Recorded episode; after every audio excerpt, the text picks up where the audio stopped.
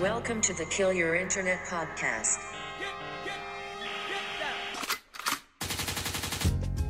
All right, ladies and gentlemen, welcome back to episode number 64 of the Kill Your Internet podcast presented by High Brew Coffee. With you, as always, is your boy Colin. To my left, remotely, is the Lord, Mr. Roast Malone. Roasty boy, what's good? Remote Malone. Remote Malone. Oh, And the reason why we are remote is uh, Corona boy down here, Mr. Ken Bianco. Kenny, how the symptoms coming, buddy? still no symptoms. Got what two, three more days? Two more days, I think. Yeah, Turn dude. up. Leftover Thanksgiving dinners is the cure.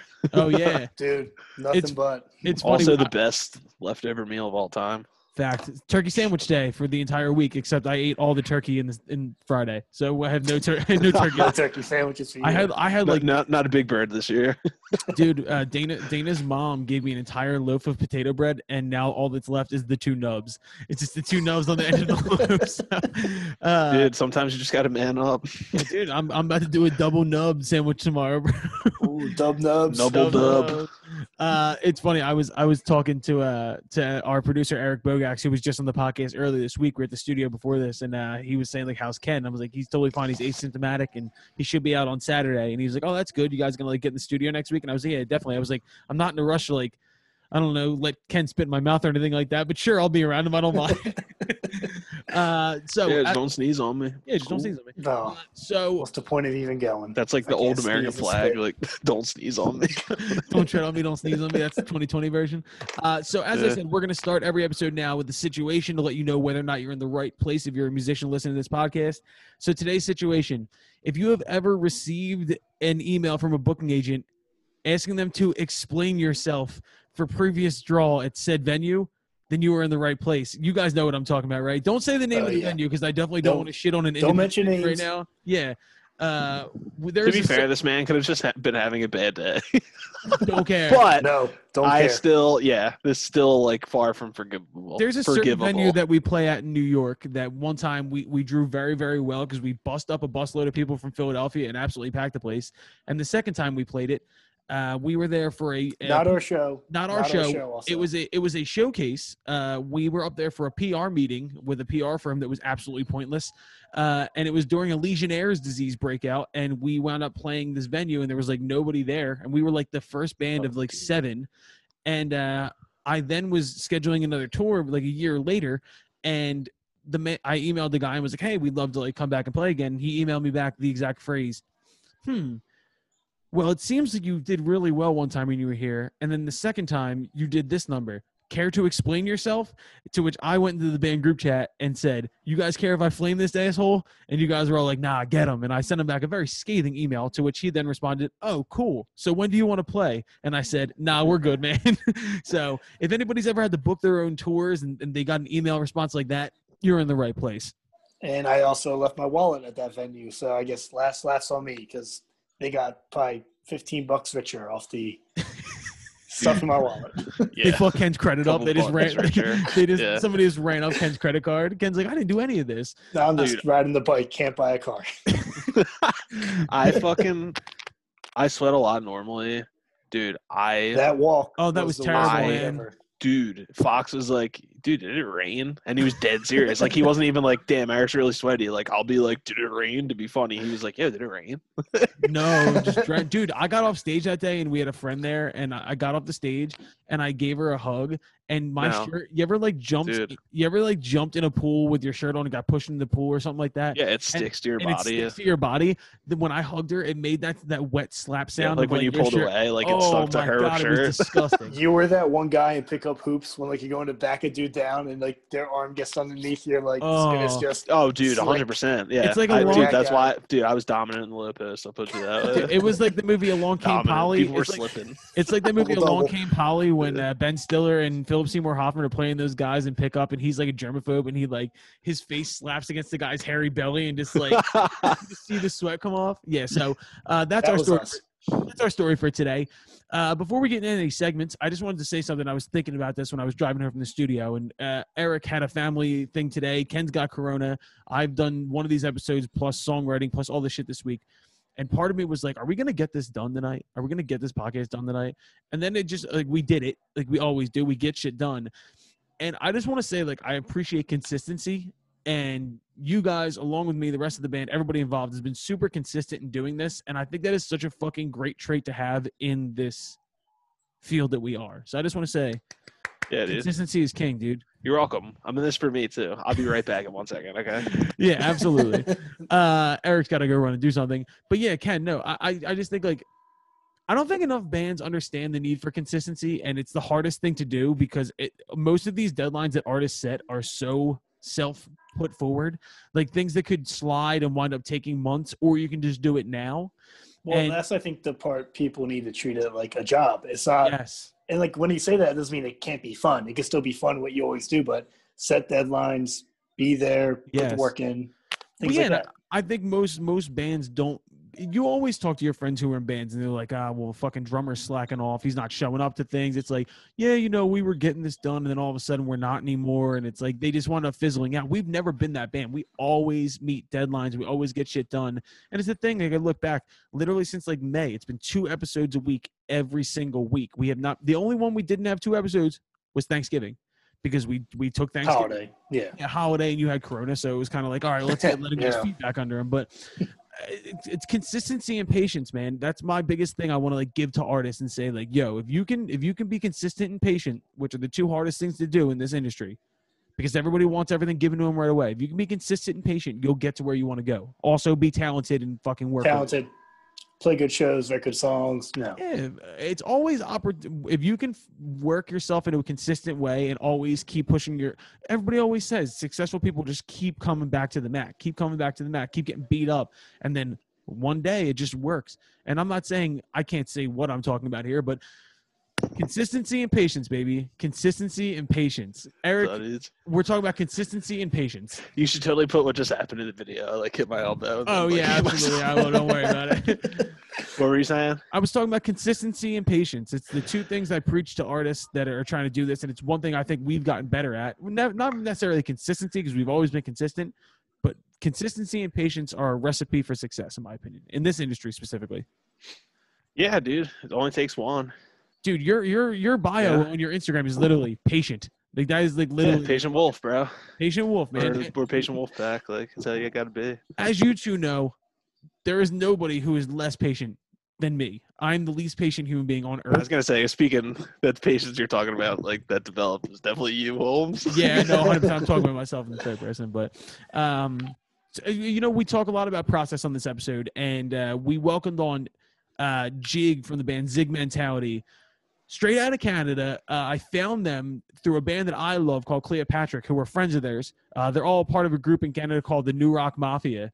That are bands that are working their ass off, putting out really, really cool, fucking authentic rock and roll up there in Canada. But uh, th- I found them through a tweet that that went, got kind of big this past week. That uh, I found it, and it literally said, "Our label dropped us and stole our masters, but we use their money to build our own studio, and we can do whatever the fuck we want. Do it yourself for life." And I, I instantly hit him up, and I was like, "Yo, you got to come on and talk about this." And he was like, "Say no more." And that's exactly what happened. So we talked to we talked to Zig Mentality today. I'm really excited for everybody to hear that interview. It's a good one. It's a long one, but very in depth. And if you're an artist trying to do this, listen to that fucking interview, and you'll get a big boost of what's going on right now. Uh, let's go into the wildest shit that we've seen on the internet. Uh, I got like four today, and one just broke before we came on. Of course, we're getting into sports real quick, but the Washington Wizards and the Houston Rockets trade Russell Westbrook for John Wall in the first round. Uh, The, the, thing I texted in the group was why? Why did this trade happen? Yeah, I don't know too much about Washington right now, Uh, but Washington is a fucking dumpster fire because dude, they have Houston two superstars.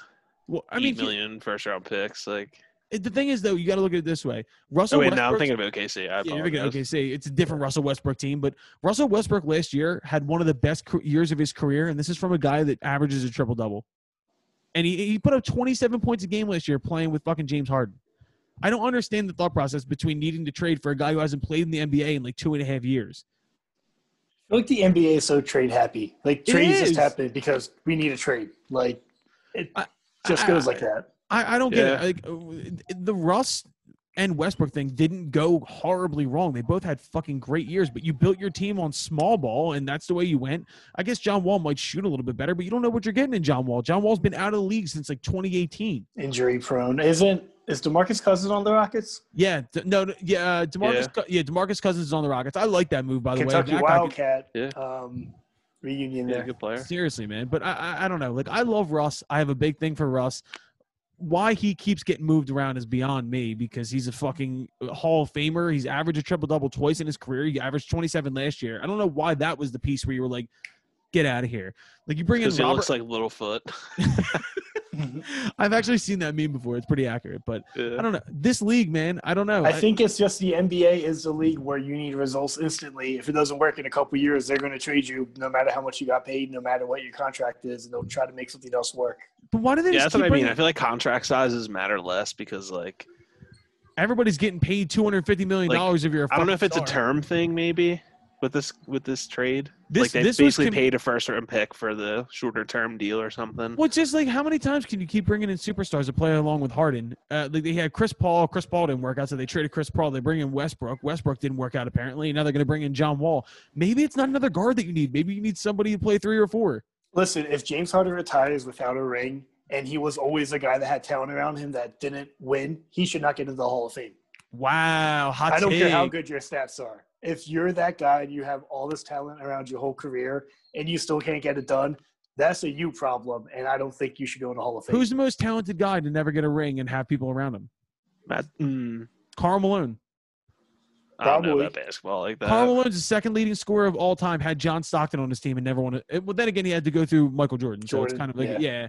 They those those series were great, but I don't know. I, the trade makes no fucking sense to me, and I I thought I'd bring it up because it's blowing up the fucking internet right now. Interesting fact though, Russell Westbrook goes to Washington, where his old coach Scott Brooks is the coach from OKC. Uh, So- word. we'll see how that works out. But it just fucking NBA, man, never stops. Uh, second thing I got on here, did you guys see the memes after uh, the Logan Paul and Nate Robinson fight on? Yeah. Because they had the the big Mike Tyson Roy Jones Jr. Uh, like pay per view Yeah. thing for charity. And the undercard was Logan Paul, who's the guy from YouTube. He's like one of the Paul brothers. He's a big deal on YouTube. And uh, Nate Yeah, Robinson, have like a, sorry, go ahead. I'm sorry. Nate Robinson, the former slam dunk champion, uh, former Nick. He played for a bunch of teams in the NBA, Yeah. and uh, they had a match, and it was like a minute in, and and and Jake Paul just absolutely fucking launched Nate Robinson to a different stratosphere, and he's just face down on the mat. And there's been a million memes of like. Like he, they photoshopped him into the Lion King, like he's Mufasa, and they had Simba like trying to tip him over. Dude, unbelievable meme. Because first off, I don't give a fuck about Logan Paul or Oh, any of so internet sad. shit. But dude, what a fucking knockout! The reason I brought this up though is because now that dude Logan Paul went on a bunch of podcasts and said he wants to fight Conor McGregor. That's a bad idea. It's gonna make a Uh. lot of money if it happens, and McGregor's that type of dude who would do that. But holy shit, could you imagine Conor McGregor getting in there with someone who like really doesn't know what they're doing? There's no way he would do that. If you paid Conor McGregor like fifty million dollars, he'll do He has anything. nothing to gain, everything to lose. $50 money. million. dollars. Fifty million dollars, yeah. What did I mean? I guess, but I feel like he's paid enough to where he's not going to risk his reputation against this dude, dude. they're, they're fighters. Uh, You could say something about Floyd, is he a fighter though? Logan Paul. The bull who knocked out. He's Nate had Robinson? like other. He's fought like other YouTubers and shit, but he's never fought like a real fighter. My thing is Yeah, is, that's what I'm saying, bro. This dude is not a pro fighter. Like he'll get Okay, knocked you, out you by Conor also McGregor. say though. Well, I mean, the greatest fighter of all, like our time, is Floyd Mayweather. What did he have to gain from beating Conor McGregor? Nothing. If he lost, he's But a no, but, like, this- forever. but this dude is like, we're talking about like some dude who's fought other YouTubers. and, the versus short- a and the shortest guy in the NBA. no, against Conor McGregor. I'm saying. no, I know. I, get- I get what you're saying, but money talks, I'm like, I just can't. Oh, no. Money Did you see bro. real quick the Steph Curry tweet to Nate Robinson when he was like, "Yeah, Nate Robinson, like hold it down tonight." Nate Robinson put like, "Thanks, bro, going to shock the world." And then a minute after he got laid out, Steph responded with, "I see no lies." It's like, Oh, Dude, I saw another one, and because Nate Robinson had nice been, like Nate Robinson had like been like hyping this up. Is like I'm about to go in here and like represent the entire NBA and everybody who's ever played, and then uh like he got knocked out and like some I forget who it was some NBA player was like dog that's not how you do it. He's like you, not representing me so I thought I'd bring I'd, I'd bring that up and I I got one more thing for the wildest shit and this is a positive thing this is not a joke at all. The Forbes 30 for 30 list came out uh last week. A lot of people from music were on it and two of our friends were on it. Yeah, Will Toms and Dave Silver from Rec Philly made the 30 for 30 list. That like I'm, is that a huge deal? the 30 under 30 list are like the 30 people under 30 in the Like industry to look out for, yeah. to look like out in their for. respective fields and Right, everything. right, right. And so Will Damn, that's Toms fucking fire. and fucking Dave Silver from Rec Philly, our fucking Yeah. boys, made Dude, it. I just want to I want to give a big shout out to them. Uh, Yeah. Rec Philly has been great to us. We've Yeah, done a lot with Rec Philly. respect. We, s- dude, Hell we yeah, played their opening. We've done all. We're just they're family to us, and to see those guys fucking get the recognition they deserve, shouts the fuck out. So that's the wildest shit that we've seen on the internet. Capped off with something good for once. Uh, let's go into what the fuck we've been listening to. I'll start, then Eric, then Ken. Uh, this week was the week where all of the Spotify Wrapped uh, list came out, like your personalized, like what you've been listening to over the year came out. And uh, my number three artist, and I think my like number three stream song was Mac Miller off of his posthumous album Circles. And uh, I pick the song every day. Shouts out to Mac. And there was a he was trending on Twitter today because so many people were like reminiscing about the fact that he was they were on the list and he's been gone for two years now. Fucking shouts out to Mac. Circles was great. I got nothing else to say about it, man. Every day, great song. The whole record's great. Shouts out to Jon Brion for producing it, and just stream that record, listen to Mac all you can, and fucking enjoy it while you got it. E, what's your first one? Uh, my first one is this one John called Father Figure, but I can't say this dude's name. Toby. Key. It's like N W I G, like, like. I've never- Wait, this is is this Toby? This is the Black Thought John with Royce da Five Nine. I sent you. Oh yeah, yeah, yeah, yeah, yeah. Dude, Black Thought's verse on this shit. Like I heard like I never really listened to Black Thought shit other than what you showed me, but I like listened to this verse that he did and I was like, all right, dude. Um Um, I will die on this Man. hill. Black Thought is one of the most underrated rappers yeah, of all he's time. sick. He's disgusting. He's Did you dive Yeah. into any more Black Thought, or did you just go with no, that? I just I saw that in like an Instagram video or something. Like it maybe it's like a an ad for the single.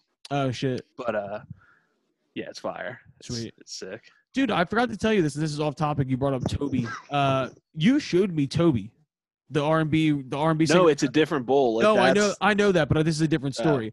Um, I was talking to Hero the band from Atlanta, and I asked them what they were listening to, and they all said Toby.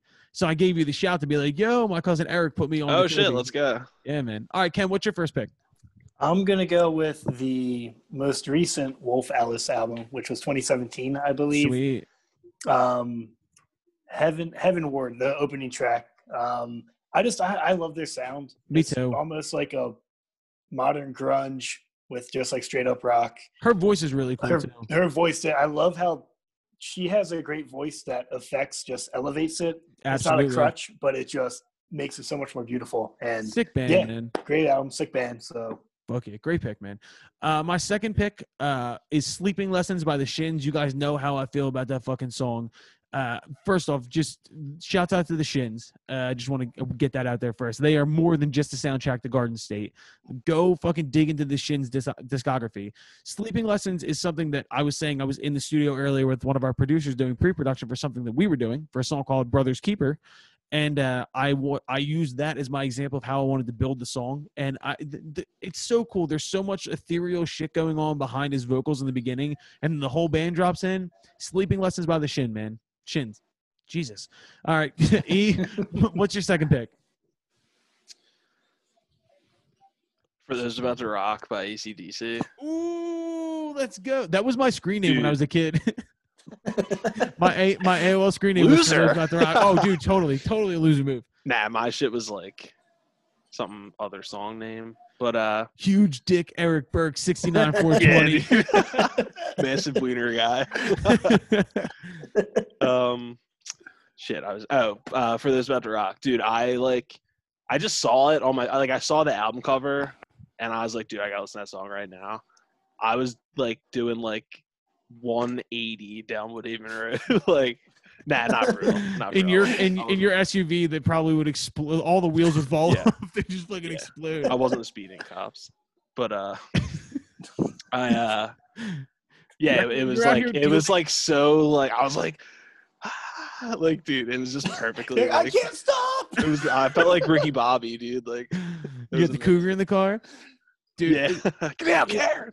I always get on ACDC kicks, and it, it's the shit. Their new stuff is actually pretty good too. The new single they just came out is fucking sick. Oh yeah, I keep hearing on um, WMMR. It's just It's AC/DC. because you put it on, you're like you I can know like it when I four hear it. chords in, you're like, all right, This is good.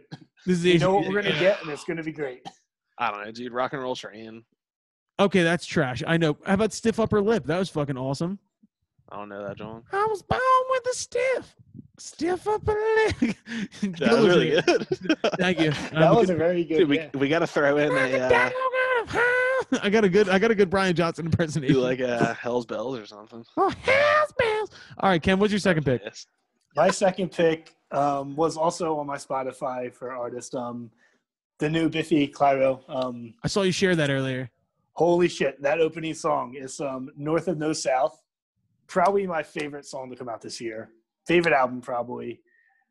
E, you got to take a listen. to Yeah, I was I was actually just what what's it called? North of North of No South. It's the first song on their new album. It's just like dynamically the bass, drums, and guitar all like bouncing off each other. yeah. and then it goes like the verses it's like one line and then the last word is like a harmony it's just i can't go For, listen to th- it for three Love it. dudes, they make a lot of fucking noise, dude. so fucking good. A lot of noise. I don't think that singer ever found a shirt either. He's always shirtless. no He's i'm pretty sure like all three of them most of the time Yeah, no shirt, no shoes, no socks. They're just in like pants. and they they're- um, they have to like wear the what shit they? they like, are. Yeah, they're they're scottish from i think They're right they're from the U.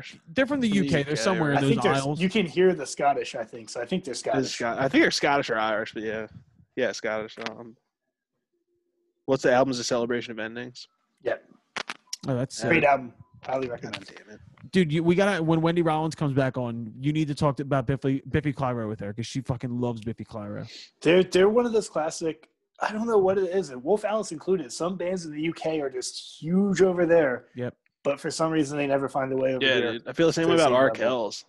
Like R. Arkells, Kells like, as well They're they're like the kings of Canada. yeah, they're definitely one of the bigger bands. Like, I, I just don't like. It's not that far. Uh, I mean, they, they, You know I do, mean? they do well in clubs in America, but they're not selling out stadiums like they are in fucking Canada. Their hometown, right? Yeah. I guess it's just like a. I don't know. It's I don't know it's what a- it is. It's probably just like a marketing thing, or like not like anything they're doing wrong, or probably just like yeah. I mean, it's I don't know. Like The- the pop shit we see is probably higher budget than Canada. Oh, right? probably. Like, well, Yeah. I don't know conversion rate, loonies and toonies, and all that shit. You never know, bro. It could be the same. Eh. I never been to Canada, so all right. That's uh, what the I fuck we've been go. listening to. Uh, we're about to go into our interview with Zig Mentality. Before we do, uh, just want to say stick around for the coronavirus survival guide later. This is something I thought of today, and it's gonna get. I don't know if it's gonna get heated, but it might. Uh, it's songs that everybody knows that for some reason you just don't give a fuck about. Like you hear it and you instantly turn the radio off. You don't have to. I I don't hate it, but you're just like, why the fuck does everybody like No, that? you hate it. Just All right, yeah, we'll get top there. row. But you hate hate Uh, hate hate hate hey, hey, hey, Yeah. let's get into our sponsors here. Thank you to High Brew Coffee, 10% off all online uh, purchases with promo code Foxtrot. Also, pick it up at Wawa like you should, like everybody should. Grab it at Wawa. It's fucking outstanding. Also, shouts at the Body Armor. Also, grab it at Wawa. Thank you for sending us cases and cases of your stuff. We always fucking I drink it anyway. right now. Me too, dude. I'm parched. I fucking I want a fruit. pu- I want a fruit punch, dude. I want a fruit punch body armor. Really, really, Dude, really. strawberry badly. banana. Mango. They had one that was like, Mango dude, it was the like way. they had one that, dude, it was like it's probably not. It was like some kind of lemonade, Ooh, like a flavored that. lemonade, a fruit flavored lemonade. That Love like that. usually maybe it was like berry lemonade or something. I was like, I usually don't go for stuff like that, but I tried it, dude. It's the best. dude. Fire. Coconut Fire. water. It's natural. You're not getting pumped full of sugar like if you're drinking Gatorade. Shouts out to Body Armor. Uh, Yeah, everybody fuck go grab it Gatorade. at Wawa. fuck Gatorade. H2O. Uh, all right, so let's head into our interview with Zig Mentality. How you feeling? You feel all right? All right, ladies and gentlemen, your guest for today's Kill Your Internet podcast is a member of a band that I just recently found and fell the fuck in love with. Uh, we got Jake from Zig Mentality. How we doing, buddy? Not too bad, man. Thanks for having me on. Dude, no problem. I told you before we came on, but I recently fell in love with you guys uh, from a tweet that a, a band that I follow called Cleopatra retweeted of yours. And it was the statement, Yo, we lost our masters to a major label, but we use them to build our own studio so we can record whatever the fuck we want. DIY for life. And I want you to know, coming from where we come from, that is a fucking shared sentiment, my friend. So I just want to start out by saying I think we might have some kindred spirits here. Absolutely, absolutely. I've noticed that it's mainly just after sending that tweet out, a bunch of people just started reaching out to us, expressing that, and we are like, oh damn, like this is this is the group of people we want to be hanging out with. Uh, makes a lot more sense. bro and that's something too we're moving forward where we've had a lot of conversations with other bands that we're friends with and i think like the pandemic might have kind of exacerbated this but hmm the difference between the working class musician and then people who are in a position where they're getting fed money by a major label are completely different and post pandemic you're going to see a fucking rebellion right away Hell yeah, no, no, totally agreed. Same thing, like same thing venue wise. I mean, like oh yeah the the same thing's gonna happen because all of the venues are gonna be closing or are gonna have a tough time reopening. well you are Because of- canadian you guys are canadian right We are, yeah, where are you guys out in canada uh, in Ottawa.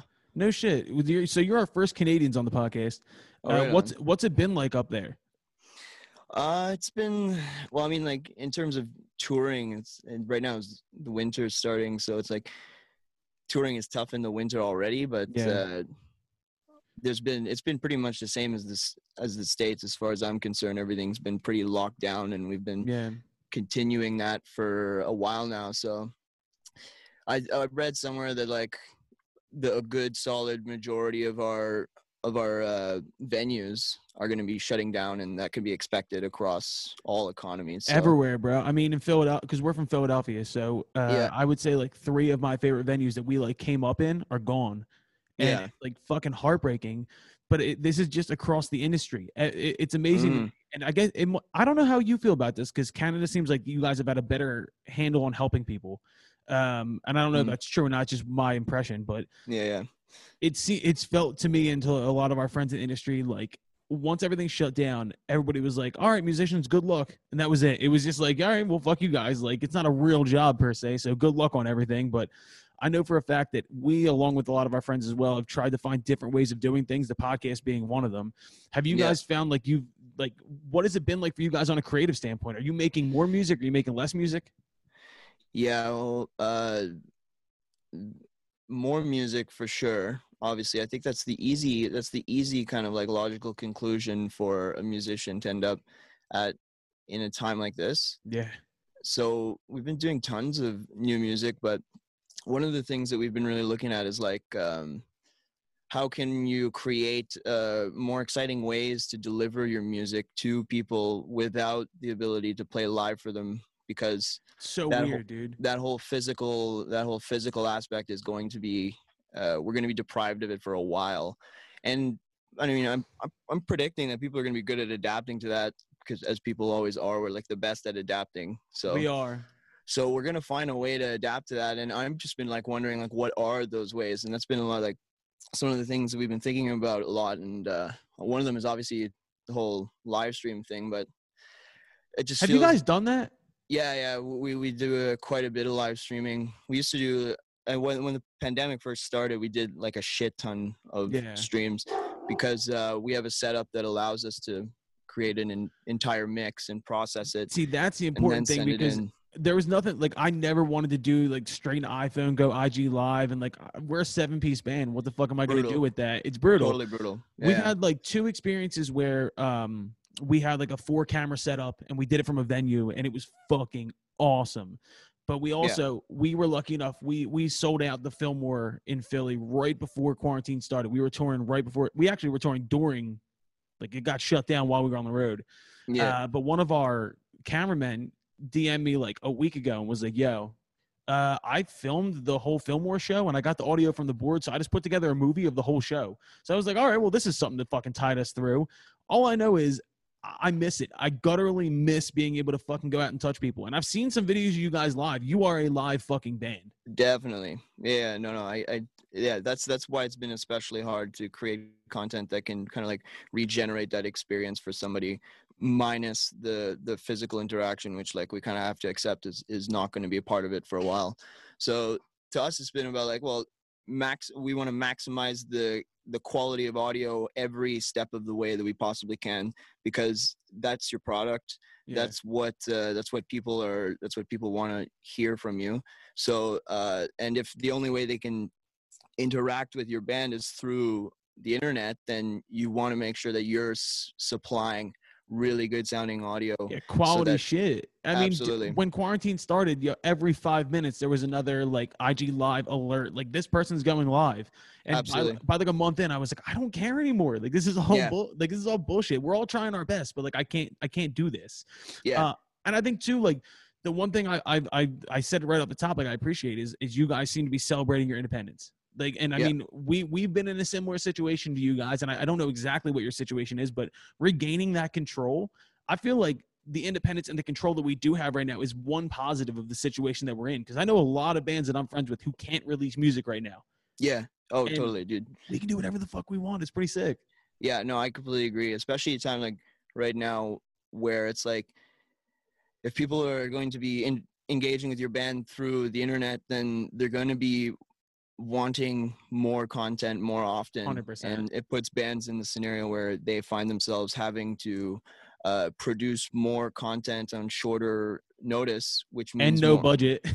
and no budget yeah um so it kind of like speeds the entire industry up a bit and it kind of make like it's like it forces artists to treat their spotify page like a, an instagram news feed where they are posting shit constantly so that people can so that so that they can grow like a like a social media platform Have you guys been releasing more music? Because I know you- I've seen Best Direction. What uh, like during the year? I know we released four singles and an EP, and then like documentaries like every other week. Like we've been fucking all over it, and I know you guys have too. Like, was it? A, did you feel handcuffed before, where you couldn't release music, or or is it more of a situation where now that you're you're kind of liberated, you're doing whatever the fuck you want?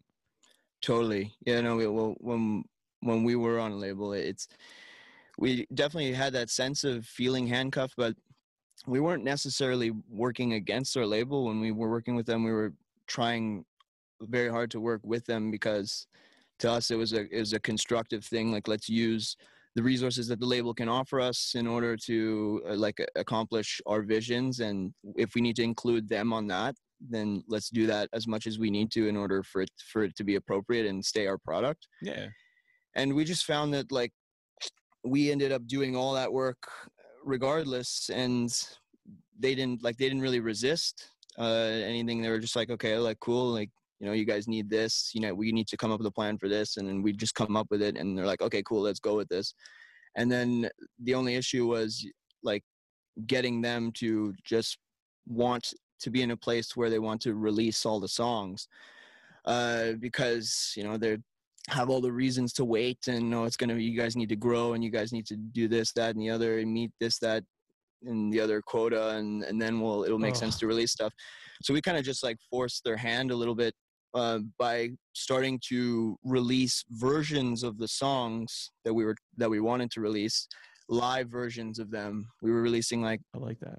live versions that we would then do post production on and really boost them up to get them sounding like somewhat listenable as like a, a new song as like a release Yeah. but it was a live it's live in the sesh room it's, it's a live performance so uh the label saw that we did this and they're like okay well i mean since like you know you guys are starting to push this content we're gonna have to release something.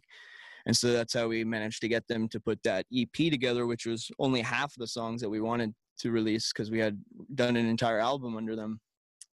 Uh so yeah so we got the ep out and then from there on it was like okay now let's try to get the rest of the songs out and then right after right as we were starting to pick up on that like we had picked up a, an, an agent and we are like hey well let's start doing some touring. Um coronavirus hit and Oh, then man. everything shut down. And as it shut down all the labels started uh realizing that they weren't going to be making money off the the touring. And uh that meant they didn't have the budgets to keep their their lower tier bands and so a bunch of labels dropped their lower tier bands and we were amongst that group. But uh we saw it as a positive I was gonna say you seem very fucking upbeat about it, and uh, like I was, I was saying to you before we started, I've been in that situation to where yeah. you're functioning with a label and it's like okay, but at the same time, it's like you wind up doing all this shit and then you're just waiting for like business approval. It, it's music industry is such a weird industry Right. where you have creative people who live and die by their art. Yeah. working hand in hand with people in suits who kind of get it but don't all the way get it. And I'm not here to like completely shit on labels because it's it's a system that works for some people and work doesn't work for others. But it's a, it's a system that needs to to catch up with the times in a certain perspective because we have a certain amount of leverage now that we can create so much shit on our own. Like it just doesn't have Yeah. to be that way. It's now about finding different ways to market yourself and get yourself out there without the need for somebody to be cashing checks off of you. It's the Totally. fucking it's the great question of 2020 music. It's it's fucking wild and uh, on on top of the new single coming out, I, I always see you and another band that I, I really enjoyed like releasing this fucking statement. What the fuck is the new rock mafia? New Rock Mafia. It's a great question. I'm still trying to figure that out too, man. It's uh, New Rock Mafia, a group of people, a group of bands, musicians in particular, who share the same sentiment for honest rock, and there's like a there's like a real emphasis on the word honesty because um, I think like coming from like an engineering standpoint, it's it's sonically accurate Yeah. in that uh, we we try to it's it's shaped in a, in a sonic way that is more honest. And uh, the overall just like the the content of the the general content of all, all of these bands is is geared in in the direction of seeking honesty and transparency with just generally speaking because it's it seems to be a, a good value to to hold close That's like the most beautiful shit I've ever heard in my entire life. And I could not fucking agree more. There's been so much conversation that we've had recently about looking at the rock landscape and it's going like, what the fuck is this in a certain perspective? Like Mhm. all, all this shit kind of sounds like it was shot out of the same cannon. Like there, like there's Right. not a, there's not a lot of like discrepancy in sonic palette nowadays in rock music, and I feel like this has happened in other times in in rock music, and it's something that we brought up recently. But like rock is now at the point where it's been around for almost sixty years, and mm. a lot of the I don't know the bandwidth has been covered to where hip hop right now is in its mid stage where it's kind of growing and people are interested in what's going on. Totally. I feel this kind of reminds me of like the late 80s when everything was hair metal and everything was like kind of sounding the same and it was all being commercialized in one way and then all of a sudden grunge comes along and fucks up the entire ecosystem and I'm excited to see what the next thing is that's going to fuck everything up because I think we're on the same the same wave as far as like that need for honesty. It's all I really care about as far as a band goes. Yeah, yeah. I honestly, I think it's, I think it's honesty every time that gets people. It's, it's really that's what came out of the the grunge movement is, is a form of just pure brutal honesty, and then I'd, I'd say like that's because honesty is pretty much the opposite of mainstream in many ways. Because mainstream is all about creating an illusion that people buy into, and so what's going to oppose that is going to be something that's a little bit more geared towards reality, and that tends to be how people describe honesty. But I that's think what too. New Rock Mafia is, sonically speaking. I would say. Well, because I know it's you and Cleopatra. Do you have any other members, and where the fuck do we where do we apply? Yeah, well, there's Ready the Prince, and we have it. We've talked about this. We have no idea, like how, like because there's never really talk to expand this this whole concept whatsoever. We kind of just like put three bands in a group and say we want to play shows together and we want to do like like all this stuff together and Yeah, we need to give it a name so that people can like understand what it is what the, the what the bigger mission is for uh for these three bands and we're we're realizing by doing this that there's a bunch of other bands who share the same vision and who are also included in in that same concept so there's going to have to be talks about broadening the the club a bit to to grow the movement because i definitely think that the message has gotten out to the point where it's it's it's deserving of that what's interesting you right now in rock music? Because this is a, something I, I keep fighting to find, like something that just jumps out at you that's new, yeah and you're like, holy fuck, th- this is really what I'm looking for. Mm. uh that's a tough one It is I- a tough one, isn't it? And it fucked It's- up. it's very tough yeah no I, I i i tend to gravitate towards music that is that just makes me feel that sense of honesty Yeah, and and because of that i find myself listening to rock not very often so I'm with Uh, you. yeah yeah so I, I mean i mean i could say i can attest to uh the latest Cleopatra stuff being that some shit's dope. That that's how I found you guys, and I I dig them a lot. And oh yeah no, another. I'm, talking about their I'm talking about their their unreleased stuff. Oh, okay. So you got yeah. the drop on the early shit. You're not. yeah yeah no I've been working with them on on putting the album together. Uh. There's a lot much- of good Canadian rock coming out. I like the Dirty Nil a lot, who I know Yeah. are Canadian guys. I fucking love that band. yeah yeah no yes these are some good ex- some examples of some some pretty decent rock out there. Yeah, And a it- lot of it comes from Canada. You're right. There's there's good shit coming out of Philly too. I don't know if you know the Menzingers. I'm a big Menzingers fan. Uh, I don't know not. Check that shit out. It's fucking incredible. Um, Awesome. I, th- there's good shit everywhere, but it's just harder to find nowadays because there's so much music being released at all times. There's 44,000 songs a day released on Spotify. Totally, no doubt. I know that I know that the shit is out there, and like, just give an example. There is one rock record that I honestly, that honestly shifted the whole, my whole mentality when it came to rock, and that was um, a dog whistle from Show Me the Body. I gotta find it. Dude, it's so good. It's so good, and it just like yeah, some of the like the backstory of it is pretty cool too because it's like put together by guys who are pretty involved in producing themselves and like w- their bassist is, is an engineer and that's something I always that always attracts me to music so my, the, all my favorite albums are done in kind of self-made settings Yeah. but uh yeah they kind of like they have that whole thing going on and, and they're big on on creating something new in rock not consciously but that what they're doing is not the traditional it's not the traditional template for rock like their guitarist for example plays a banjo instead of a guitar and he plugs it into Oh, sweet. into his amp and just cranks that shit and uh, it sounds fantastic and their bassist is a a pretty out there engineer who's who's huge into distortion and the drummer rips super fucking hard and I can definitely see why you like them though, because you guys are Yeah. all about the distorted bass up. Quinn's uh, my drummer, and he's uh he's a lot more creative and less analytical than my older brother. So Yeah. So we we spend a lot of time working on creatives together. We'll make beats, or we'll just work on uh, some songs, or whatever it may be, and then. Uh, We'll work on sit- li- live stream setup. That's one thing we spend a lot of time working on because you got like one guy who's good at camera work, and then another guy who, who can handle all the audio stuff. So It's like a perfect setup. You, you, you like intrinsically wound up with all three facets that you need to fucking have a successful band in the same bloodline in the same goddamn house. And I, a question for you, as the person who is more on the production engineering side, yeah. having access to a studio twenty four seven. Yeah. Do you ever run into like? Because I know for myself, I can't compartmentalize. Like, if I had the option to be in the studio twenty four seven, I would. I don't think it's healthy. Do you ever Yeah. run into a situation, especially during quarantine, where you're just like, I've been in this room for like six days in a row and I haven't fucking talked to anybody? Yeah. Yeah, no, dude, I was in that condition before quarantine Yeah. because th- this is the only room that I spend time in. I need, I need like this light that I have here Yeah. to make myself feel like there's a human. some sunlight coming in or something because the it, it it's uh, the basement of a bungalow, so there's literally zero windows down here.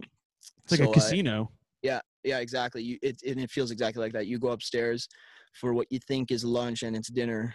Dude, uh, we, our rehearsal room is in a warehouse, and I can go in there and I don't get cell reception. So when I go in there, I Mm. can be in there for fucking four hours and never like peek outside, nothing like that, and then leave and it's dark and I thought it was like four o'clock. So I know that game, and to me, like I always try and coax it out of my friends to be like, this probably isn't healthy.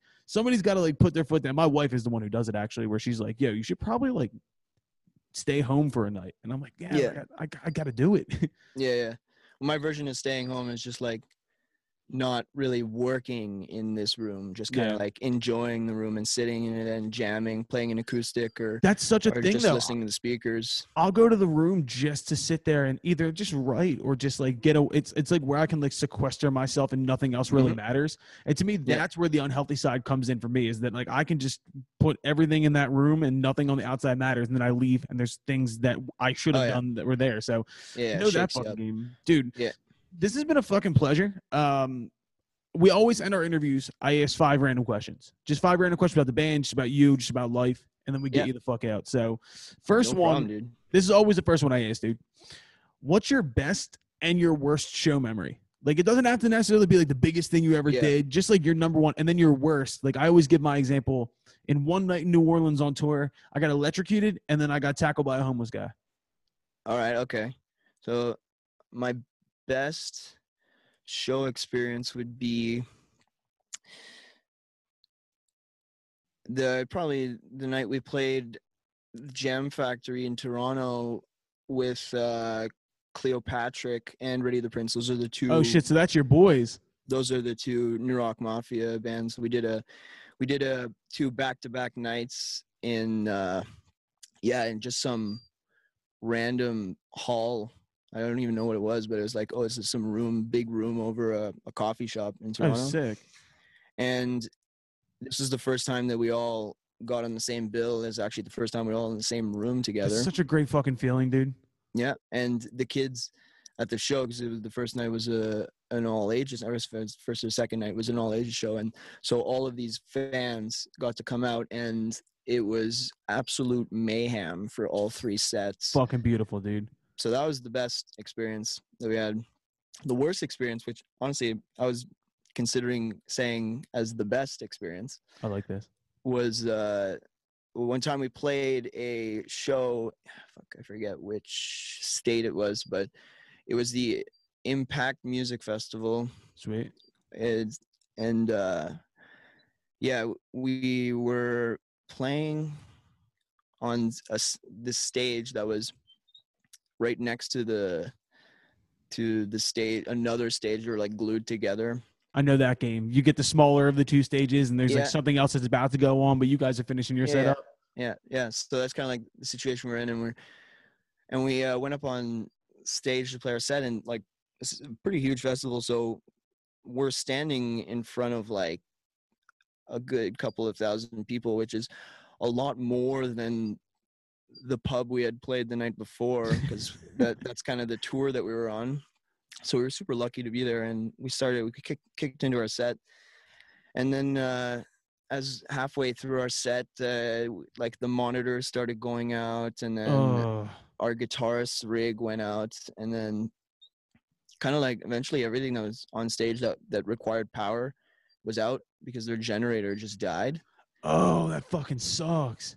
Yeah, so we're kind of just standing there. We can't hear anything anymore, and we're like, okay, well then I guess that that's this is the moment to uh, entertain without audio.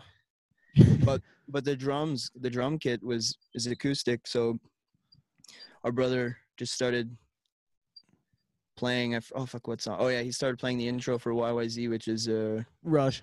rush and uh he just started playing the drums because we used to cover yyz so everyone knew the parts pretty well and then he while he was playing the drums we kind of just went up to the front with our guitars and bass and just air guitared it and pretended like we were Rush live at Rio playing it and like the whole. what did the crowd do? People started like catching on to what we were doing, and then uh, we switched. We ended the song and then went into War Pigs fuck yeah, let's go. and did the same thing with War Pigs, but this time like people were able to like sing. There's a sing the part to sing, so we'd go like you go like dun and then we'd pretend like we are doing that dun and then the crowd would go like generals gathered in their masses. Dude, I, that actually reminds me of a fucking great story we have. Uh, so we're all big Philadelphia Eagles fans or big football fans, and uh, we were going down for it was the NFC Championship game, and we're on the most packed subway of all time, Mm. and uh, we were playing the Minnesota Vikings, and they got on the uh, their fans got on this like subway train. We like boot them off, and then it gets dead quiet for like one second, and this old drunk homeless guy behind us starts singing War Pigs, and the entire train just starts going dun and Yeah. he just keeps singing it. He sings we see he sings the entire fucking song, and we all stopped. We were like laughing, and we just stopped. But he just kept singing War Pigs the entire time. We were like, all right, we need to get the fuck off this train. So oh, amazing, War Pigs was a good choice, dude. All right, Amo- amazing. second question: uh, coffee or tea? Oh man, we've been big lately into coffee. Good answer. We've been, we've been doing like the it's like I I know for a fact coffee is terrible for your voice. Oh, it's terrible coffee. for a lot of things. Anxiety, fucking uh, yeah, yeah. most shit, but it's fucking delicious. Yeah, yeah. The thing, well, the thing I'm most worried about is is my voice. But we started doing these, like you know, when you put butter in your coffee. I've never heard of that. Is that Canadian? No, it's actually like a keto coffee thing. As Oh, far get as the I'm fuck outta concerned. here. It's, like where people put like or bulletproof coffee. Oh, I've done put- that. You put like put, like- coconut, uh, coconut oil in there too. They do that shit. Yeah, stuff like that. But like we kind of like adopted that whole concept, but we started putting a cannabutter instead of butter in our Oh, coffee. smart. So you put cannabutter and then uh, cream, and then you blend it in the blender. and, Yeah. like froth up the cream, and then you have like this crazy coffee that gets you ripped stone throughout the day. That's Yo, fantastic. that's the fucking way to start your day right there, dude. exactly. Do you guys ever do the throat coat tea, the like the herbal tea and shit like that? Yeah, it's good to have it in studio. I mean, like I always have it in studio. Yeah, yeah. I I've been having it less and less because I've I've noticed that like hot water is one of the things that dries my throat out the most. So the the real thing I, I look to get from tea is is the lubrication of my throat that Yeah. comes from the honey that you put in it. So it's better to just have a thing of honey on hand and just like tilt Always, it o- man. over your face and just pour some honey in your throat and not wash that out with hot water because the hot water or the cold water will wash Oh. out the honey and then your throat will no longer be lubricated it'll dry up while you're performing so i don't like to drink water before shows This is the kind of thing we have two vocalists. Uh, so I sing and we have Erica who also sings, and I Yeah. have to think about this kind of shit, right? I got to think about like how do I make my voice sound better. Erica pain. could fucking roll out of bed and be better than everybody else, and so she Yeah. never has to like think like, oh, should I take care of my throat today? I'm like, yo, what can I do to make myself sound serviceable? And she's like over there, like she can smoke a pack of cigarettes and be like, all right, let's go do this, and she's fine. It's bullshit. yeah some people just have like a, a natural ability to project a lot easier and with a lot more confidence I've been And saying it forever, dude. She's just she's been touched by the hand of God, and she doesn't even It know. it 'cause happens. She's the most like fucking It like happens. selfless, like least. She has like no uh, hubris. She's just like, "Hey, everybody, I'm Erica," and then we're like, "Yo, fuck you. You're really good at what you do." Uh, third question, yo, uh, what's your dream opening slot? Like, you could open for any band on tour. man the dream opening slot would probably be like a legit rage against the machine performance Fuck yes. That's probably the dream slot just maybe if you like if you subtract all the politics it would be an even better opening slot so you could play to some people who are just there for the music If only that was possible. Rage Against the Machine. yeah, yeah. but man they're, they're the band they're the band that pretty much kind of like guided us like towards the sound that we wanted because we always imagined like how good rock would sound if rage was produced by like a a, a hardcore um, hip hop producer Do you fuck with uh, the Fever three three three? I've I'm not not necessarily not a lot. It's If not you- something I'd play. if you fuck with if you were like ever thinking about what like a rage type band would sound like if it was produced by more of a hardcore producer Agreed. No, I mean like I mean like more like like have said like a more a heavy uh, hip hop producer. Oh, shit. hip-hop. So like a guy who's gonna drive the low end, and a Oh, guy who's gonna who's gonna take all the aspects of the mix, and he's really gonna separate them so that they they have their own place in the mix. Because it's something that I find rock has doesn't it's, we've never really moved to the place in rock where we've been like okay we need the drums to sound super fucking separated so that That's you true. can hear exactly where your kick is exactly where your snare is exactly where your your cymbals are uh, and then you can place your guitars accordingly and vocal and so on because that's how that's how hip hop productions tend to feel. But in rock it's kind of like because we don't adjust the phasing on our drums the we tend to pick up this this ambient roomy sound that we Yep. tend to to embrace. And i think that like once you once you say okay like fuck that i'm not gonna i'm not gonna allow any ambience and you start aligning your all of your microphones all your signals together to get them in phase you pull your room mics back as well so that your your ambient room mics line up exactly with the transient of your are you a fan of are you a fan of room mics on drums? Like are you a fan of having a roomier sound or you want your shit to be more tight compressed?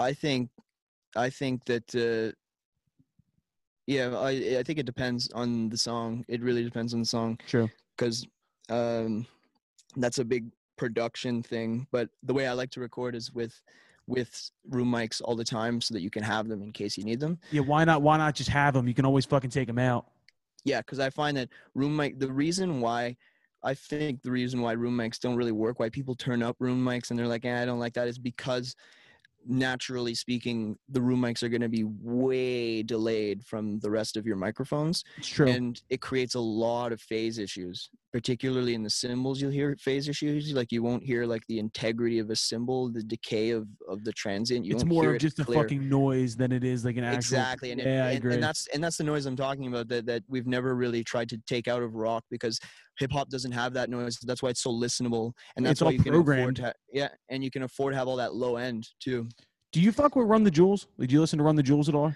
i do i do like run the jewels i don't i'm not i'm, I'm not like a i'm not informed on their discography as nearly as much as i could be but there's a couple of run the jewels tracks that i find extremely hard like I the fucking one love Run the Jewels. And uh, I was gonna say, if you wanted to ever hear what Zack de la Rocha would feel like on a fucking like really like tough low end, true know, yeah the song "Close Your Eyes and Count the Fuck" by uh, Run the Jewels is featuring Zack. Mhm. That's my shit. That's my pre-show song. I'll run through a fucking brick wall after I listen to that, dude. check it out Uh, all right. So, what album do you think you've listened to the most during quarantine? Actually, all these Spotify stats just came out. Oh yeah, I forgot about that, Yeah, the thing is, my girlfriend's been using my Spotify, so dude. all of all of my uh, suggestions are all over the place, and they're all, my shit, all my, my, you know, like if my wife's been using my Spotify because it's all Ariana Grande, and yeah, I've, I, I don't, I don't listen to Ariana, Ariana Grande at all, and I'll just, I'll literally text her and be like, "Yo, chill Yeah, with that." yeah, no, like, and there's a real argument to be made there. The argument is you're actually going to mess up my Discovery Weekly, and Come when on, you dog. when you mess up my Discovery Weekly, it's pretty much like that's what I'm paying for when I'm using Spotify. That's what I that's what I came here for. So don't fuck with my algorithm. So. Don't fuck with my algorithm. That's what the name of this episode is now. Don't fuck with my algorithm. Yeah. So what what have you been into? Like what is what have what have you been running during quarantine? You think? Right. Okay. I'll, I think uh, one of the top, my, one of my top played records is uh, "Multi Love" by Unknown Mortal Orchestra. I gotta check it out. It's fantastic. And then uh, the other one that I've been listening to a lot is, is actually a techno album Ooh. uh, by a guy named Stephan Bodzin. It's a German techno producer. Bro, you're all over the place. I love this. Oh yeah, no, I mean, that's what I meant by like, I'm gonna be more gravitated towards the projects that are made self-made, and this techno album was self-made by this techno producer. It took him eight years to make oh, it, Shit. and he used this one particular keyboard that's fantastic, and uh, he just sent a bunch of automations through it to create this, what I consider a masterful project. It's a masterpiece. The entire thing is called Powers of Ten by Stephan Bodzin Fuck yeah. and uh, yeah that's a really fantastic album to listen to on a fantastic sound system when you have like a sub and everything to go with it and yeah. and it's it's like techno that's that's got like that extra it's got that extra layer of that extra humanness that people tend to tend to uh, tend to not really englobe when they make techno music I'm like a Kanye nerd. I've al- like I've been a Kanye nerd my whole life, and when he made Yeezus, I went and started digging into the samples that he used, and Mhm. he, like uh, I found out about Arca through that, and, and Gesaffelstein and all those motherfuckers, and Yeah. some of that European club music is like industrial, like way more industrial and way more fucking dirty than I thought it was, and I got into Yeah. that stuff a little bit, but I haven't checked out the one you're talking about. yeah no no that's definitely that's definitely a, an album that changed my life in terms of how you can layer a production so that for a sound to to build and how that uh, coincides with building emotions through sonics Bro, I feel like I'm learning. I feel like I'm fucking learn. I wasn't expecting to come in here and learn, dude. I love this shit. All right, yo, last question, then we'll get you fuck out of here. What's the worst sleeping situation you guys have ever been on tour? mm, Like, do is there one that like pops out? Because we were talking about last week on on an episode where uh, we played a show in Kentucky in Lexington, and uh, they were like, "Do you guys want to sleep at the venue tonight and save money?" And we were like, "Yeah, sure." And they put us in the garage behind the venue, and there was like headless mannequins, and we were all sleeping on cement. Like that is our all time worst situation touring wise. Like, what is like? Yeah. Is there one that jobs like jumps out to you guys? uh, our sleeping situations were pretty like uh, were pretty the same every time because we had uh, we bought a sprinter van with like the high top and then oh, and we- fuck you, we- bro. That's awesome. we converted it into like a, a six a six sleeping space van uh with like a couch and stuff that on the on the bottom bunk that so we had like Oh, I didn't know we were talking to the bourgeoisie over here. Did I know we were talking Yeah, to the Well, there's Well, only three of yous too, so it's different. We have seven, so it's like Yeah, oh no, yeah. So seven, like yeah, it's, it's seven. You you're definitely in We're the world of fucked. hotels. Yeah, no. We're fucked. not only that, we had like we're three, and then we we toured with we with our dad, who we just kind of like gave him the job of being our sound guy. We kind of just Oh, taught sick. him taught him like the basics of of uh, just managing the faders, and gave him the remote for our wireless mixer, and then That's awesome. and then and then yeah, so he he was also able to accomplish a bunch of other tasks, which meant we didn't need to hire extra people. So we managed to keep it a, a low amount of people, but there was this one time where we ended our tour. It was like a super long tour, like a like a month and a half of touring, and we we ended in L.A., which is so far from Ottawa. I think it's like a like when you look at the Yeah, map, Holy shit. it, it's literally like a forty. It's like a like a forty-seven hour drive. Oh, we did that shit last year at South by Southwest. We we routed and we ended our tour in Austin and then didn't realize that it was like a 24 hour ride back to Philly. And then we got Mm. caught in traffic coming back and it took us 36 hours. And Yeah. uh, there is no tired, like coming home from tour after a long drive tired. Like, Yeah, well, we were we were anxious. We we didn't even have we didn't even need to get back to Ottawa in a rush. Like we had all the time in the world. We wanted to get back to Ottawa, but as we left like L.A., we were kind of just like we just didn't feel like taking our time. We kind of just felt like getting Get home the fuck home, and- yeah. and chilling. So we kind of just started driving, and then like we'd have two guys driving, one guy co-pilot, one guy driving, and then two guys in the back sleeping, and you'd drive for four hours and then you'd go wake up the guys in the back and then you'd sleep for four hours and those guys would drive for four hours and we did the entire drive in like 50 hours dude, fucking monsters. yeah but that was the worst sleeping conditions that i'd ever been on tour because Oh. Because otherwise every every other night i had my bunk and like i had like all my little things my sleeping bag so like my sleeping conditions were perfect every time Bro, there's nothing shittier than like being dead asleep and then it's your turn to drive. So you're still like you're still like asleep, but you got to go into the the gas station, buy a large coffee, like slap Right. yourself a few times and be like, "All right, well, I have like people's lives in my hands, so I better get my shit together." Totally. Yeah, no, it's it's kind of it's kind of nice because it puts you in a, in a state of um like that's a very real state and like there's Hell a lot of there's a lot of state and people don't realize but they don't get to experience situations where their mind is in that state very often.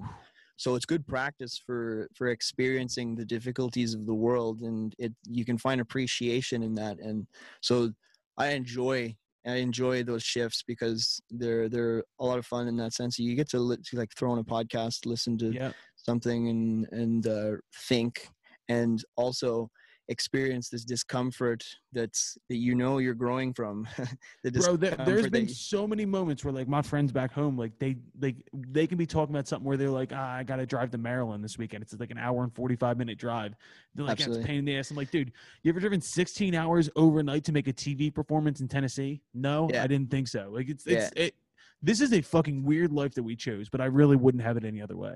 yeah, yeah and you love it you know I at the same time love it so much, dude. Exactly and you I miss do. it right now and all that stuff all I miss it stuff. terribly, man. But you know what though? There's been positives. I'm only gonna take the positives right now. We'll fucking lick our wounds later. We'll we'll look back on this and be like, how the fuck did we get through that? But Absolutely. making making cool connections. We met.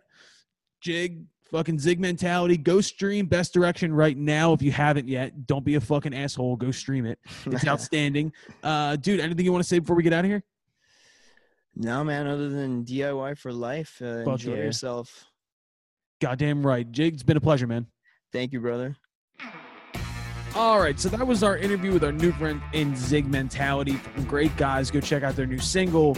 A lot of new music coming out from there. They have some really cool cover videos too on YouTube. They did a cover of uh, the Hive song that I, we all loved. I hate to say I told you so. They did it with the Oh, band Cleopatra. nice. Fucking awesome, dude. Classic. Really cool bass tones from them too, Ken. You want to check that out. Ooh, sounds All right. good. All right, so let's go into our coronavirus survival guide today. Uh, I was driving, and a certain song came on the radio that every time I hear it, I always wonder why the fuck do people like this song so much? And it, it made me think, what are other songs that like everybody loves, that everybody knows, but every time you hear it, you're like, I don't get this. I don't know why people like this. And you really don't like the song that much. So our coronavirus survival guide today is songs that everybody loves, but you don't give a fuck about. I'll go first, then Ken, then Eric. The song that made me do this today is the song "No Rain" by Blind Melon. I don't like that song at all. I- I've never understood why it's so popular, and whenever it comes on, I instantaneously turn it off the radio. I don't get it. it. It's not like a bad song, but I'm just like, why is this like a standard? Why is it always on the fucking radio? Yeah, no, I I'm not a fan of that song either. So you're not gonna Really, like at all, like you blowback. can't even No, stomach it, it. no, it's it's it's it's like fingernails on a I- chalkboard to me. I don't. I don't know. love it, but I it has pretty sweet guitar solo. But like, I don't know. Like I could take it or leave it. But I know yeah, why it was Yeah, I feel back you. I nine- could see that. I know for why it was big back in the '90s uh, because of the video with the Bumblebee girl and like it, the, it's, it's it's like a cool it's a cool idea, but like I think maybe alternative radio just beat it to death for me to the point where I just like, it ma- it makes me uneasy. I just don't want to listen to it. And I shut it off Yeah. every single time. It's No one of one- those ones that got beat to death, definitely. Yeah, no. Let's also say this: this is not to shit on any of these songs because they're all classic. Like everybody knows them, everybody loves them, but I just Yeah, it's don't Ben FM personally like.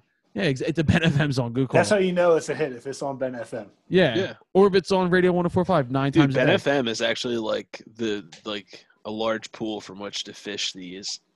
They play Yeah. anything they want. For those of you who don't know, ninety-five point seven. I feel like like that's the breeding ground for these type of songs we're doing. We should try to get Ben on the podcast.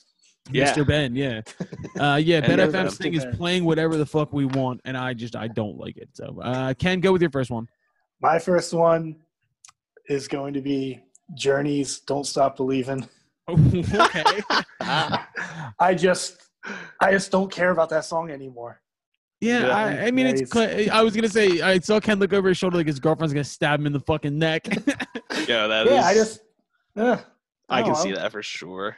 our our our uh, disciplinarian in high school at Archbishop Ryan, his name was Mr. Gallione, and every assembly he would play that song and make us all stand up and sing along to it. And Well, I- see, that's shit like that is why people can sing that song. I have a It's- yeah, fun memory with that I song. stopped. I stopped believing. So, oh. yeah. yeah, I have a fun memory with that song. Like when I was a debt collector, everyone on my on my row was like, "Yeah, I was a debt collector. What's up? Pay your shit on time, Some of fools. It's not worth it. It's not worth it." But I just um, imagined you like dog the bounty hunter, like driving. yeah, I'm like at the desk, like, Blasting driving, like Journey. listen to your brother, like Stay with Christ, brother. yeah. Um, You better stop believing. I'm coming for so anytime the song came on, like after it was like don't like like don't stop, like you had to do that, and if no Yeah, if it's like a- didn't do it, the guy the manager said and be like, "Yo, like." if somebody didn't do it, they they actually like foreclosed on you and and ruined your credit. Like, no, like there were times where like everyone would just be like in the middle, busy working, like on the phone, like it's hectic, and, and like it's like don't stop, and everyone seamlessly is just like, uh, that sounds ah, so terrible. it's my turn. yeah, you Ah, go it with your fun, first yeah. one Um, dude, American Pie by Don McLean. by Don McLean well, how long I I agree with that one actually. sucks, dude. I'm gonna tell you the truth. This man in this song is complaining about the Rolling Stones and the Beatles. Is that what Led it's about? Dude? The yes, the song. Well, it, the, like the day the music died is when like the plane with Ritchie Valens, Big Bopper, and Buddy Holly, Buddy Holly. right? Yeah, the yeah. three of them. When that plane, like that was the day the music died for him because he was all into that like '50s rock. Damn, this guy Because sounds thought like it was a like real pure boomer. and like so. So he basically thinks that like he's saying that like when he's talking about like the quartet practice in the park is the Beatles. Um, when the king was looking down, the jester stole his thorny crown. That's Bob Dylan from Elvis. what? Um, Who fuck yeah. this guy? yeah, no, yeah, it's it's ridiculous. The song Who is sings like this again? Don Don, McLean. McLean. Yeah. Also, he rhymes step with step in like the first eight lines of the song, Listen here, which Donnie like I'm no if you wanna- songwriter or like I this. typically typically that stuff like doesn't like affect if I like a song too much or not. But dude, you rhyme step with step. Bro, this kidding is also me? the ultimate song too that is like five minutes long, but nobody gives a fuck after the beginning. I think it's longer than five minutes. How Yeah, but it has It's like, fucking or so, ten verses. six- six and it's seven. on the radio. That's the annoying Yeah, thing. They got, just they my- got like- the radio. Like I don't know when that song came out. Like I'm assuming it was like in the 70s or 80s. Yeah, seventies definitely. So, dude, what a take in the 70s Fuck Led Zeppelin. to say like like Led Zeppelin and like the Who and the Beatles like bastardized like rock and roll. Like fuck you, dude. Yeah. Like, Don McLean, first hipster ever. yeah, yeah. first boomer ever, dude. fuck Don McLean and fuck American Pie. We're dude. we're an anti Don McLean. We'll fight him on site. Oh, for sure. Square up. I'm sure Oh he's like God. ninety. I just. I just replaced my second. one. Let's we'll go. we'll Let's fight go. his um family. His Yeah. old eldest son can come challenge us if he who's likes. also probably like eighty five. Dude, I'll take on the whole estate like by estate. myself. All The right, McLean uh, family reunion. Just go bash some heads. my second Yeah, I pick. just- I don't. I want to see your guys' reaction from this. I've always hated this song, like even when I was a kid. "Crazy Train" by Ozzy Osbourne. I see it for sure. I fucking hate that song, and I've always hated that. I was always like, why is this? Uh, why why do people like love this fucking song so much?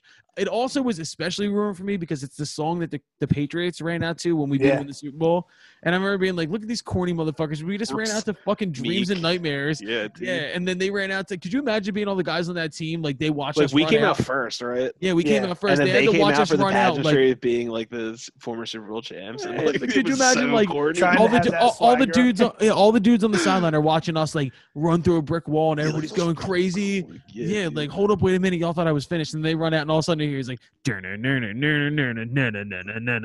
all the guys, all you hear is like, "Don't stop." bye bye, Miss Yeah. American Pie. All right, You can like almost hear like the Eagles running out, just being like hype, and then they come out to that and start doing like some old timey Wah, stretches. wah, just like wah. yeah, oh my god! All right, Ken, go with your second one my second one might be a little. It's um today by the Sma- Smashing Pumpkins. tonight. Today's the greatest. Oh, Day Yeah. of my- oh yeah, no, I I feel that way about a lot of Smashing Pumpkin songs. that whenever that comes on the radio, I hear those first three notes, and I'm just like, yeah. I'll- I don't love the song, and I like see where it come from, but like, I like that song. I, I never I got do. into his Billy Corgan's vocals. They just never hit me. Yeah, that's fair. Yeah. I like um what's Rat in the Cage. What's that song? Oh, Yeah. uh, Bullet Dude, song Bullet- Cherub Rock's really good. They have a song called Zero. wings. That's I don't Cherub know. their Rock's Cherub actual- really Rock good. is good. Yeah, Cherub Cherub Rock. That's Rock. good. That's a guitar They have this song called Zero. Check out Zero. That's a really Dude, good they one. just put out another new album, and I literally didn't even like blink to be like. They just never never were on my radar. I never like got on their train, but they Crazy Train. they definitely have. Yeah, I never was on the Smashing Pumpkins Crazy Train. Wow, Smashing Pumpkins Crazy Train this summer with Ozzy. that is the worst tour of all time. All right, you go with Pavilion. you, we you go would all be second one. and hammered drunk. My second one is any song by Bush. Fuck Bush. Fuck Bush, Fuck dude. No, I couldn't dude. agree anymore. Dude, I was thinking before, like when you guys were doing yours, I was thinking like, should I just come off the top rope at Bush? and You just got a steel chair and just for Dude, one that's second, back. I was like, you know what? Like, I'll just, I'll just like preface this by saying I don't want to be too harsh on this band. But I, fuck- but I take it back, dude. I, they are like, while I do like some, like, dude. All right, so feel me on this, right? There are some, there is a genre me. of rock that is literally yeah rock. dude, you feel me? You know what I'm talking about? Butt rock, dude. Like like collective, will like. Dur, yeah, I know that's that song. Like, dude, um, Chris Cornell is probably in there. Like, he does that. No, no, no. He does that, but it's good. Eddie Vedder. This isn't all bit. Yeah, fuck yeah, Eddie Vedder. Space Hog. Space Hog. Space Hog. Yeah. Yeah, yeah you're right. Yeah, yeah. Like all. Yeah, you know what I'm talking about. Like like nineties, early two thousands type of shit. Like Creed. Creed. bush is the absolute like cretin at the bottom of that barrel of, of bush is like rock. Bush is like like a f- like a burrito that you threw out four days ago, and like you just didn't take out the trash yet. Oh, okay, I feel you. Yeah, I I, hope, like. Bush- I just like. Oh, I ah. hope they like Brett listen to Murphy? this podcast and they're just like, oh, can't wait to hear what the boys yeah. are going to say today. yeah, he's like, Kevin oh Ross man. did- It's Gavin Rossdale's thumbing through. it's his- like Joe, you look really nice today. Haha, just kidding, you suck. All right, let's get to the third ones. Um, my third one is Jane Says by Jane's Addiction. I fucking hate that song I so agree. much. I fuck I don't understand. I don't hate it so much, but I the only Jane's Addiction song I care about is the Entourage theme song. Great Oh, I have a couple good ones. I, they don't do anything for me. I've never understood it. Like I don't understand the whole Jane's Ben, Addiction thing. They have- Caught Stealing's good. Um, Yeah, that's the one. Yeah, that's terrific. Jane says I I don't like hate that, that song, song. though. I Yeah, hate I'm that not song. either. I got or caught stealing. I Yeah, that's the one. I like that one. It's, it's fun. yeah, whatever. Yeah, All I, I, think that that's my favorite song by them. Oh yeah, oh yeah, just fucking Entourage theme song over and over again. All right, Ken, go with your last one. My last one is going to be Mississippi Queen by, On um, Mountain. by Mountain. oh, You can't dude, my take that dad song would punch you serious. right in the face. I'm sure He there's would a lot of slap the people. Mountain on- Dew right out of your hand. there are a lot of people our parents' age that would fight me over that. Mississippi Queen. Queen. It's just like the most. Oh, oh. There's so many like bands that do it better. cake. if you know what I mean. Like, it's like they came up with a cool riff and they were like, "What the fuck can we put over top of this?" That Yeah. was a lot of bands. Mountain does have other good are- music. If you, yeah, should you be willing? you, and- If you that feel like you getting your pissed father early- talking? Yeah. yeah, Paulie, yeah. Bur- Paulie Burke standing in the doorway. dad's right there, behind like, me with a "Say gun to my Mountain's head- to good. my head, Say Mountain's good. All right, can I He's agree with there. that? He's I agree with that one. All right, Eric, what's your last one? Um, you shook me all night long. Oh, that's a bad take. Nah, dude. Fuck that song. What? Fuck that song. Fuck that song. that song's guitar solo is like okay, but ACDC, like the fact that that sits probably, dude, that's probably the most popular ACDC song. Probably. Mm. It, It- it's it been is. synced a billion It is. times. Every wedding, like, you, like it's that type of thing. It's like That's know what I true. It has more appeal. It has really dumb lyrics. I'll and say I it's very understand dumb. that, but like, dude, ACDC, like there are literally like 32 ACDC songs I would put in front of that. That's my biggest beef with with it is that ACDC has like is misrepresented by that song, That's understandable. but also like I don't know. I just think it's kind of like it's like decent. I guess it's just like no, that it's not song's decent. Not, that song's not on this. Back to Black or Back in Yeah, Black, it is is. it? I think Damn, it is. That's a yeah. very weird song to sit in that album. dude like Hell's Bells is there. Shoot, the Shoot thrill, the thrill. Like uh, I give the, give the dog a bone. Rock and roll ain't noise Back in Black. Back in black. Yeah, That's yeah, a great dude, album. Like, and then it, it is yeah. God damn. banger. But yeah, you shook me all night long. One thumb down. What do you do for money is a Scratch great my leg fucking with the song on one. that album. What? What do you do for money is a great song on that album. Honey, Yeah, yeah, what do you yeah. do for money? That's a fucking. Uh, I like that- rock back and to- roll ain't noise pollution, dude. That, Dude, like, what a great- riff intro. Why you sitting there standing on a fence post? That's a fucking great song. Hell yeah. Yeah, yeah. That was just Bruce Springsteen doing it. I, Yeah, I was gonna say. Yeah, got he's Bruce in sitting here. there, just sitting on a fence post. Clarence. Me and Clarence. Uh, uh, so let's go Choosing into which side of the fence to land on. let's go into our honorable mentions. Uh, I just wrote down the word Taylor Swift. I don't get it. It doesn't do anything. She doesn't. I I Well, I've yeah, long dude, said you're not a Swiftie. twelve-year-old girl. Like that's probably. I guess good that's thing. true. No, but I mean, like, there's a lot of like fucking people that are just like, yeah, she's a fucking genius. I don't get it. I've never. Yeah, I do like, dude. I like the Taylor Swift song. Ah, shit. Oh, the one where it's just dead silent, like Pootie Tang. You don't have to listen to any of her music. no, dude. God damn it.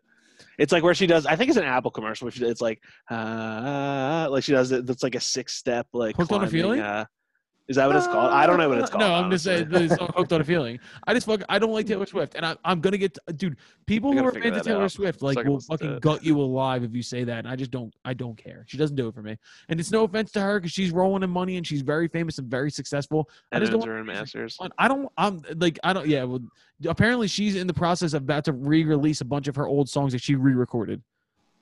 That's pretty fucking baller, actually. That's Okay. fucking smart. That's I really mean, that's smart. what you would do, right? Like, I'm not gonna like listen to them either way because I don't like them, but like you It's know, cool it is- because you can go back and change some things that you maybe didn't like on your first. I mean, she has the go branding strength to be able to like 100. percent make that work. Like, Yeah, dude, and I mean, if- fans if are she could just fucking- change everything about those songs, dude, I'd totally listen to them. I'd be totally in. You know I mean? yeah, we're gonna change the uh, verse, chorus, second verse, second chorus, middle. Bring eight, in another final singer chorus. and another songwriter, and then Yeah. re-record everything, but make it different. And I'll At be the end of it, like the door gets shut in her face. Yeah. Is there anything else that like jumps out to you as songs that you just like you, that are like classics that you don't like?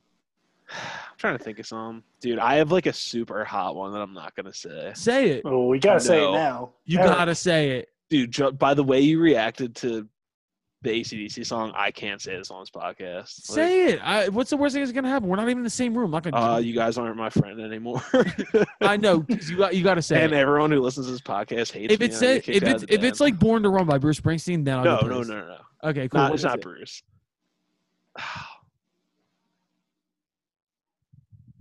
I'm trying to get, like give you. I want to make you. Oh my god, just fucking say it. Oh, dude, I can't. What is it? In the air tonight. Are you serious? In the Air Tonight is a fucking classic, universally loved by all. How Yeah, you that's a great song. I know. how do you not like it? I don't know. I just think it's overhyped, man. It's a fucking banger. It's Well, you know what? It's It's overhyped because Maybe of I that just need to, like, maybe I need to like take a journey with it or something. Like I You It's just, because Mushrooms and Mike Tyson. I just think it's the Mike so Tyson typical. hangover. What do you say? I'm sorry. The Mike Tyson hangover thing made it like Yeah, oh for Oh, sure. this That is was like, dope. So- yeah. yeah. I just like, dude, I don't know. Like, hate, I hate, see hate, that it could hate. be like an this for if you listen to it by yourself, like, fucking, it's probably like the most epic shit when you attach your own meaning to it. But It like, sounds like I just think it's driving it- so like, it's like, I, I, it was engineered to be like to be that, which kind of, I don't know, like, that, like obviously it worked, but like, I don't know. I just like, I don't know. I don't know. I'm weird. I mean, no, there's, there, you know what band I have a lot of those songs for? Queen. I'm not a big Queen fan. I'm not a big Queen fan. I, I, I yeah, no, there, there's a lot of Queen that I don't like. Like Bohemian, Ra- Bohemian Rhapsody is awesome. They have some good stuff, but like Queen is a band that like even if like some of their hits come on, I don't play it. I just I just fast forward. I'm just like whatever. What hits? Yeah. Spill. Come Killer on. I just said it in the air Queen. tonight on this podcast. Yeah, oh, Killer Queen's like one of the better ones in I, my don't like, opinion. I, I it, it just doesn't do it for me. That's why I didn't Not in that care. category for me, but also not top Queen song for me. I don't know. Like there's like their hits, but like if you go through their albums, there's a lot of shit that I really don't like. Uh, I love like uh, "Don't Stop Me Now." Like that's a fucking great song. Uh, they, Yeah. they have good songs, and I don't hate Queen, but a lot of their shit I just don't. I'm, I, I don't. I don't understand the hype. It's that doesn't do it for me. And you know who's gonna gut me for this? Trey Sasser. He's the world's biggest yep. Queen fan. He's the Yeah. world's biggest Queen fan. I'm trying to think, is there anybody else that like right off off the top of my dizzy dome that I'm just like, nah, not not about it. Dude, what's that one Queen song that's so sick? Get on your bikes and ride. Bicycle No, song. Fat Bo- no, that's Fat Bottom Girls. Fat It's Bottom Girls. Fat Bottom Girls. then. that is the Yeah. song that says "Get on your bikes and ride." 100. Oh, yeah, yeah, yeah. Shit. I look like an idiot again. Crazy little thing called love. Yes, dude. That's a great Yes, song. thank great you. song. I'm not talking That's about that the song. kitties titties, dude. That's Kitty. What was that? kitties, Kitties, titties. titties. Oh, Kiddies, titties. It's another way. It's two more syllables than the bee's knees.